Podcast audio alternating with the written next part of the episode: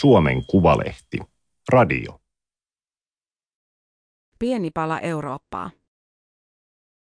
Esplanadi on ainutlaatuinen katu koko Suomen paraatipaikalla. Siksi siihen liittyy ainutlaatuisia intohimoja. Toimittaja Oskari Onninen. Teksti on julkaistu Suomen Kuvalehden numerossa 33 kautta 2023.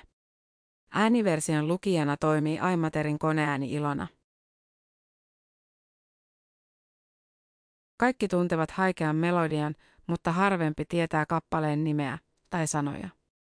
Tonavan aallot, Josif Ivanovikin sävellys, soi Hohnerin harmonikasta, joka on joskus ollut valkoinen. Vieressä Helsingin kauppatorin rannassa kimmeltävät Itämeren aallot. Kappale on lähes 150-vuotias ja romanialainen, mutta katusoittajat ovat tehneet siitä erottamattoman osan Suomen paraatipaikan äänimaisemaa. Ilma on täynnä kosmopoliittisuutta, kulttuurien sekamelskaa, joka ei tee itsestään numeroa. Torin oranssien, ruokaa ja valkeiden, tavaraa, kojujen välissä ei tarvitse kuin pyörähtää, ja jo kuulee Ruotsia, Norjaa, Tanskaa, Kiinaa, Japania ja lokkien kirkunaa, joka peittää ne alleen. Teltoissa myydään suomea, usein englanniksi. Mansikkalaatikoista töröttää pieniä lippuja todistukseksi aidosta kokemuksesta ja parhaasta laadusta. Ympärillä on kansallisia symboleita, presidentinlinna, näköitäisyydellä tuomiokirkkokin. Paheellisen haavis Amandan patsaan tilalla on aidattu monttu. Alkujaan näissä ei tosin ollut mitään suomalaista, toisin kuin marmorisessa toimistorakennuksessa, joka hohkaa valkoisuuttaan Katajanokan rannassa. Alvaraallon suunnittelema sokeripala on kenties suomalaisin maamerkki tällä tienoilla, mutta kansallista ylpeyttä se ei herätä, suomalaiset vihaavat sitä.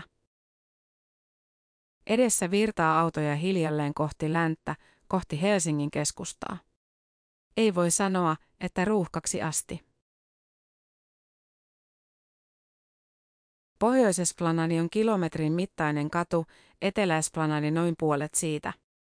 Niiden väliin jää Esplanadin puisto, joka jakautuu kolmeen osaan. Itäpäässä on Kappeliesplanadi, yli 150 vuotta toimineen ravintola Kappelin mukaan. Keskellä Ruuneperin Esplanadi ja sen keskelle Juhan Ludwig Ruunepärin patsas. Länsipääty on Teatteriesplanadi Svenska Teatternin mukaan. Esplanadi on aina ollut kummallinen pala Eurooppaa keskellä Helsinkiä. Muotonsa se sai 1810-luvulla samassa rytäkässä, kun Helsingistä päätettiin tehdä Suomen pääkaupunki. Kaupungin suunnittelua ohjasivat kauneus ja aistikkuus. Ruotsalainen aatelispoliitikko ja harrastelija-arkkitehti Johan Albrecht Ehrenström piirsi ruutukaavan, jota halkoi eurooppalainen valtakatu. Suomeksi nimi tarkoitti kävelykenttää. Se oli kuin unterinen Linden Berliinissä tai Hans Elise Pariisissa, mutta niihin nähden pahainen pätkä. Saksalainen Karl Ludwig Engel hahmotteli Esplanadin puiston suoralinjaisen arkkitehtuurin, josta täsmällisimmin hänen visiotaan vastaa varjoisa teatteri Esplanadi. Suunnittelijan tehtävä oli vastentahtoinen.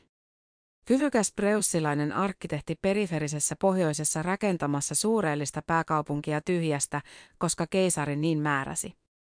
Lopulta hankkeet jäivät kesken. Ehrenström suunnitteli, että Esplanadin eteläpuolelle jäisi puinen, Uudenmaan esikaupunki, kun taas pohjoispuolella olisi vain kivitaloja. Samoin hän unelmoi siitä, että kahdeksan metriä syvä kanava kurvaisi keskeltä puistoa Kluuvinlahteen. Vuoden 1875 kaavassa Esplanadia suunniteltiin jatkettavaksi erottajalta Punavuoren puistojen poikki aina merelle asti. 1920-luvulla nykyisen akateemisen kirjakaupan talon tilalle haluttiin 18-kerroksinen pilvenpiirtäjä. Smith-Polvisen moottoritiesuunnitelma olisi sentään säästänyt puiston, mutta silloinkin kaupunkia muovattiin haavemaailmaksi. Puisto oli paikka näkymiselle, viihtymiselle ja rauhoittumiselle, Helsinkiä paljon tutkinut professori ja keskustan kaupunginvaltuutettu Laura Kolbe kertoo puhelimitse mökiltään Sysmästä. Se vastasi tiedon tarpeeseen, sillä varsinaisia tiedotusvälineitä ei ollut. Tuossa kulkee tuo professori, tuolta näyttää tuo insinööri. Kaupunki oli modernin luokkayhteiskunnan näyttämö. Jo 1870-luvun lopulla kaupungin isiä huolestutti, mitä keskustan vetovoimalle käy. Eikä mikään ole muuttunut. Tarvitaan attraktiota, kulttuuria, huvitusta, estetiikkaa, Kolbe sanoo. Aikoinaan kauneus oli eurooppalaista urbaania puistoestetiikkaa, tällaista man maisemaa. Istutettu puisto, kukkia, lehtipuita eikä mitään hemmetin suomalaista havumetsää. Ja niin Pohjoisesplanadin varteen nousi uusia, monin verroin puiston lehmuksia korkeampia kivirakennuksia valtavinen näyteikkunoineen. Kadusta tuli Helsingin liikenteen pääsuoni, jota pitkin ajoivat raitiovaunut ja pian autot. Kappelin eteen aukesi lava. Vuonna 1885 eurooppalainen puisto suomalaistettiin, kun sen keskipisteeksi paljastettiin J.L. Ruunepärin patsas. Ruunepärin nimeä siinä ei lue, vain runo, Wortland, Wortland, Wortfosterland. 1900-luvun taitteessa Helsingissä asui yhtä paljon suomea ja ruotsia puhuvia, mutta porvarillisen keskustan ja hallinnon kieli oli ruotsi. Vasta avattuun, Pramean Grand Hotel ihanteen mukaan rakennettuun kämppiin virtasi työntekijöitä Pohjoismaista, Saksasta ja Venäjältä. Mereltä saapunut aikalainen yllättyi, kun ensivaikutelma kaupungista muistutti Pietaria niin paljon. Nyt puistonpätkä haluaa taas olla eurooppalainen. Sana Eurooppa ilmestyi Helsinki-konsernin dokumentteihin 1990-luvun taitteessa kylmän sodan päätyttyä, Kolpe kertoo. Hänen mielestään kylmän sodan aikana Suomessa unohtui kulttuurinen eurooppalaisuus. Tilalle tuli tekniikan ja teknologian ihailu, raskaita tehtaita, junia, laivoja, kirjaimellisesti rautakouratouhua. Niin neuvostoliittolainen kuin amerikkalainen kaupunki ihanne tarkoitti autokaupunkia. Siksi Helsingin tärkein puolue oli pitkään autopuolue, mutta nyt tuuli on kääntynyt.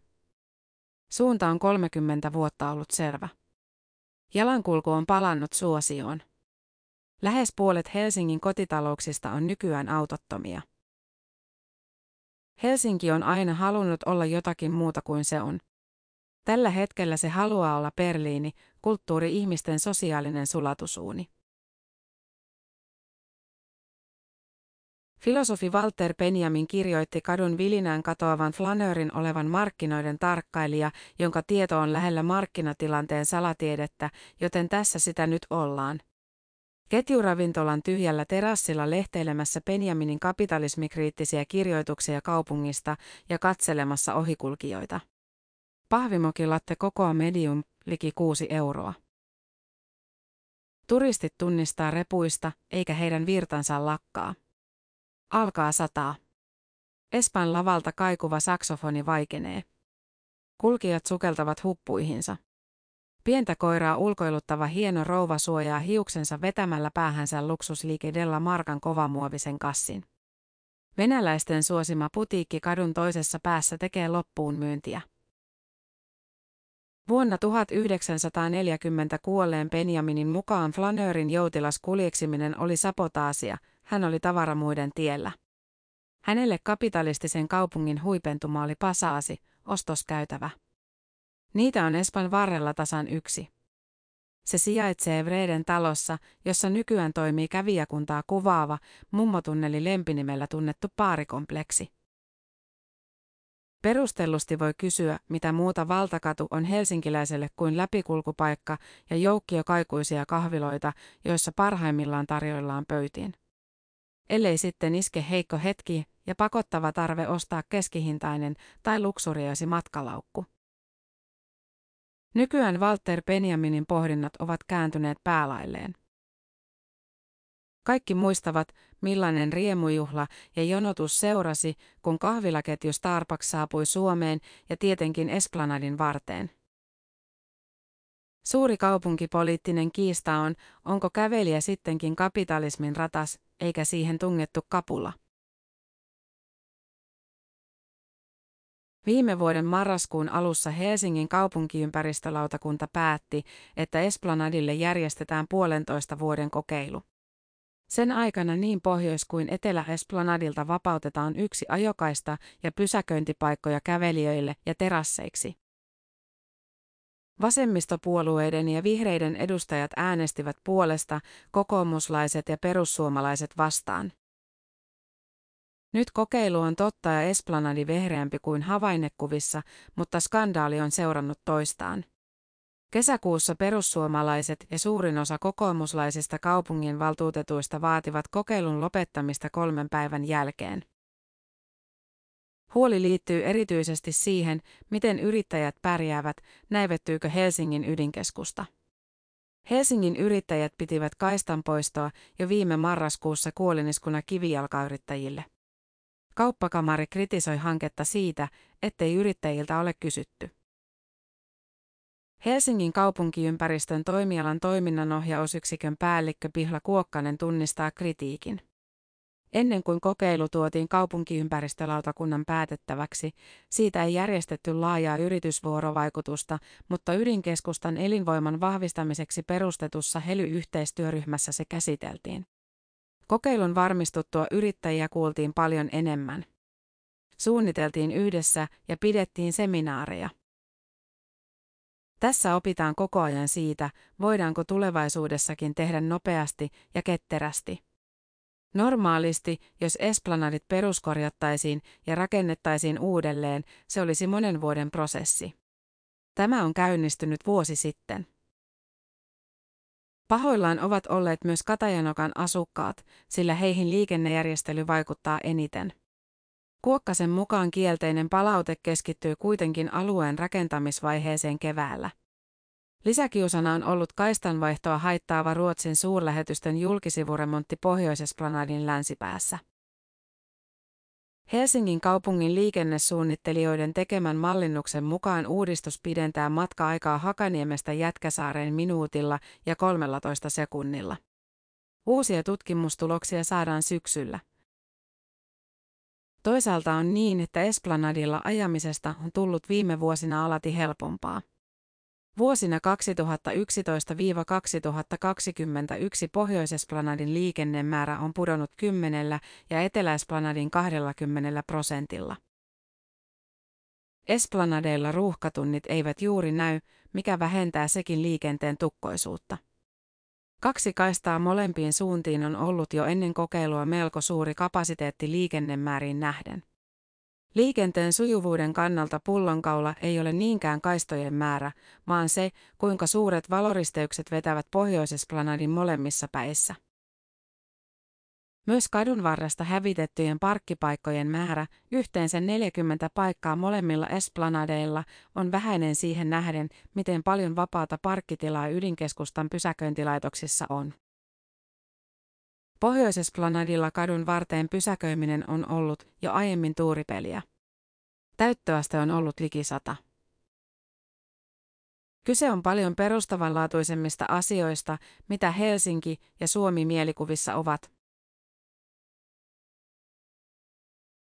Kenen Aleksi, sen Helsinki, otsikoi kaupunkitutkija Janne Viitamies Aleksanterin kadun liikennepolitiikan historiaa käsitellen väitöskirjansa. Sama pätee tietysti Esplanadiinkin, mutta lisäksi puisto käy symboliksi samalle kosmopoliittisuuden ja nationalismin ristivedolle, jota poliittinen ilma on sakeanaan. Kauppatorilla Suomi on kitsiä. Kadun toisessa päässä on Suomen vanhin toimiva teatterirakennus, haaveiden ja houreiden näyttämö, jossa näyttelijät puhuvat ruotsin kieltä. Sinivalkoiseksi karnevaaliksi esplanadit vallataan vain silloin, kun tulee urheilumestaruus. Helsinkiläisten tärkein esparituaali, Haavis Amandan lakitus vappuna, juhlistaa patsasta, jota fenomaanit pitivät aikoinaan epäkansallisena ja vailla suomalaista omaleimaisuutta. Kun Helsingin Sanomat uutisoi maaliskuussa, että käytöstä poistuville ajokaistoille tuodaan ruukuissa 100 kääpiöpalmua ja 50 taatelipuuta, kuten 1900-luvun alussa, jutun perässä vieraslajeja kommentoitiin samoilla sanankäänteillä kuin maahanmuuttoa vastustetaan. Nyt tuo porukka kyllä hurahti täysin.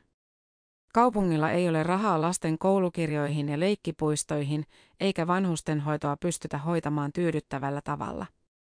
Mutta rahaa löytyy tuoda palmuja ja taatelipuita ulkomailta, jotka ehkä sitten ovat vain kertakäyttöisiä. Lokki istuu ruunepärin patsaan päällä päivästä toiseen. Kansallisrunoilija on saanut ulosteiset, uudet hiukset. Tonavan aallot soi Pohjoisesplanadin ja Mikonkadun kulmassa. Sataa yhä. Metrin korkuinen muovimuumi hohkaa lämmintä valoa jalkakäytävällä.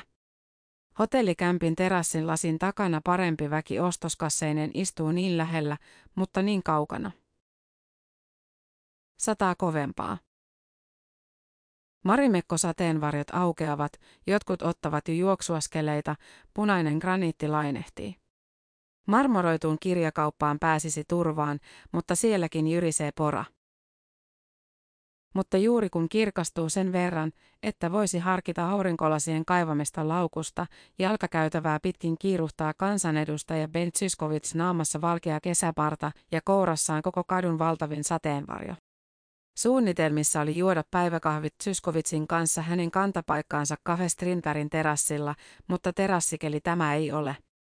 Sisällä Strindbergissä tulee uusi vastoinkäyminen, täynnä. Zyskovits ei ole moksiskaan. Hän ei ole yhden paikan mies, vaan brändi on vahvempi kuin todellisuus. Naapurin kilpailijassa Cafe Esplanadissa on sitä paitsi isommat pullat, hän kertoo asiantuntijan elkein. Zyskovitsin Strindberg-brändi syntyi 1990-luvun loppuvuosina hänen johtaessaan kokoomuksen eduskuntaryhmää. Eränä kesäpäivänä hän sai idean, että ryhmähuoneeseen tilattuja lehtiä on kivempi lueksia ulkona auringossa kuin hikoilla eduskuntatalossa. Strindbergin terassi oli silloin Pohjoisesplanadin ja Mikonkadun kulmassa, joten siihen paistoi koko iltapäivän. Ohikulkevia tuttuja alkoi liittyä seuraan. Ensin päivästä toiseen, sitten viikosta toiseen, lopulta vuodesta toiseen. Samoin Zyskovits alkoi sopia tapaamisensa terassille.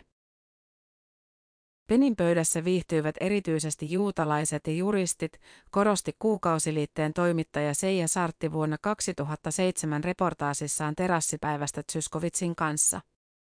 Zyskovits tarkentaa, että reportaasia oli niin mukava tehdä, ettei se todellakaan valmistunut yhdessä iltapäivässä. Nimikkotuolinkin Zyskovits sai, mutta kovan kulutuksen vuoksi se on täysin palvellut. Hän itse on sen ikäinen, pian 70-vuotias, että kesäpäivät kuluvat mieluummin lastenlasten kanssa kuin terassilla.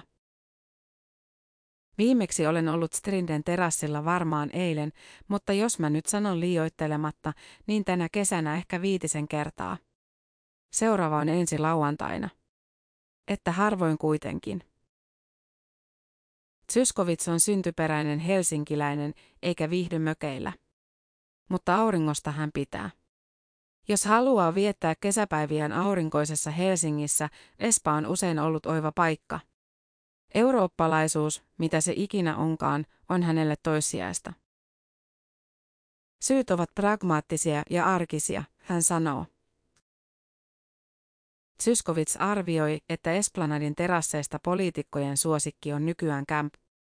Kadun kolmannessa tunnetussa julkiskeskittymässä seurapiiriväen suosimassa ravintolateatterissa Zyskovits ei ole käynyt aikoihin. Hän sanoo siirtyneensä eduskuntaryhmässä sidosryhmäkoordinaattorin tehtäviin, mikä tarkoittaa sitä, että jutut raportoidaan hänelle myöhemmin. Entä tämä kävelykatu? Kuluttajakansalainen Zyskovits ja poliitikko Zyskovits varmaankin ajattelevat kokeilusta eri tavoin. Sä oot ihan asian ytimessä.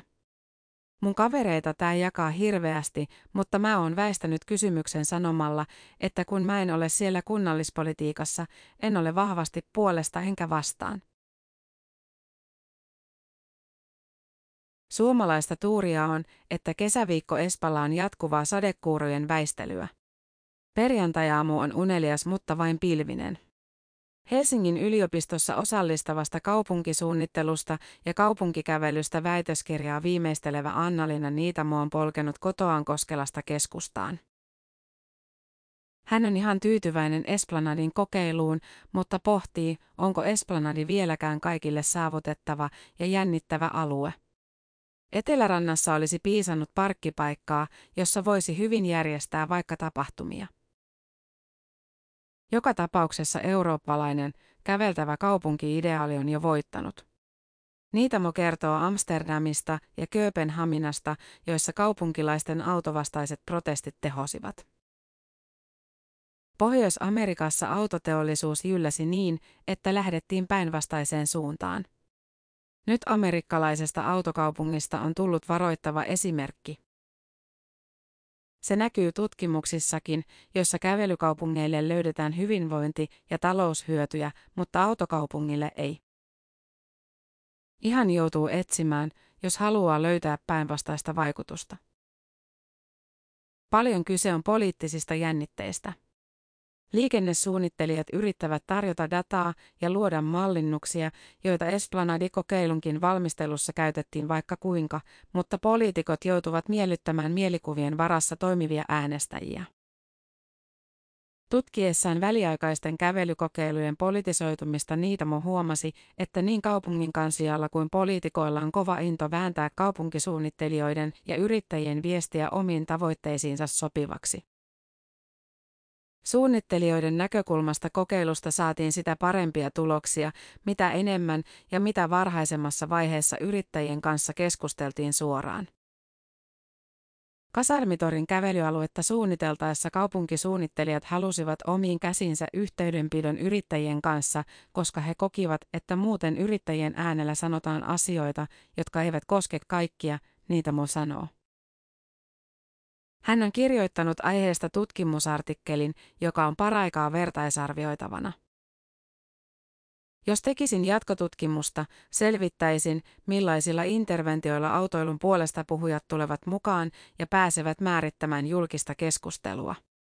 Suunnittelijoilla on hyvin tiedossa, että jotakin siellä tapahtuu, mutta se ei ole vielä päässyt keskusteluun. Helsingin kaupungin päällikkö Pihla Kuokkanen ei halua sanoa olevansa eri mieltä. Äänessä on kieltämättä ollut etujärjestäjien lisäksi muutama kokemusasiantuntija. Ravintoloitsija Helena Puolakka oli taanoin Helsingin Sanomissa pahoillaan siitä, että taksit juuttuvat ruuhkaan eivätkä ehdi parissa minuutissa Savoin oville Eteläesplanadille, kuten ilmeisesti ennen. Hotellikämpin johtaja Tuomas Liivendal peräänkuulutti samassa lehdessä, että tulevissa selvityksissä otettaisiin huomioon myös jalkakäytävän laajentamisesta johtuneet haitat. Hänen mukaansa terassi olisi täynnä joka tapauksessa, joten uudistuksesta ei ole hyötyä. Äänekkäin kokeilun vastustaja on ollut Pohjoisesplanadilla sijaitsevan kenkä- ja laukkuliikke Luxbagin toimitusjohtaja Jarmo Pouttu, joka on useissa haastatteluissa korostanut VIP-asiakaskuntansa koostuvan nimenomaan autoilijoista. Rakennusyhtiö YITn kaupunkikehitysjohtaja ja aluetieteen dosentti Juha Kostiainen arvioi, että nimenomaan luksus näyttää pärjäävän Esplanadilla ja keskustan kävelyympäristössä. Todisteeksi käy vastikään avattu Tag Heuerin kelloliike. Ne, jotka tulee autolla, voivat mennä pysäköintilaitoksiin. Tässä on muutama yrittäjä ollut omilla kasvoillaan kriittinen. Kävely on aina kuningas viime kädessä. Autolla tulleetkin kävelevät lopuksi.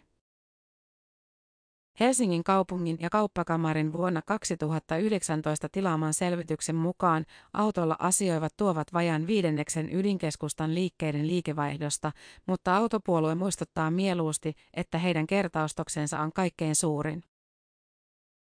Jos bisneksen hiljeneminen huolettaa, Kostiaisen mielestä Esplanadin ja sen lähiympäristön toimistotiloja voisi hyvin muuntaa asunnoiksi.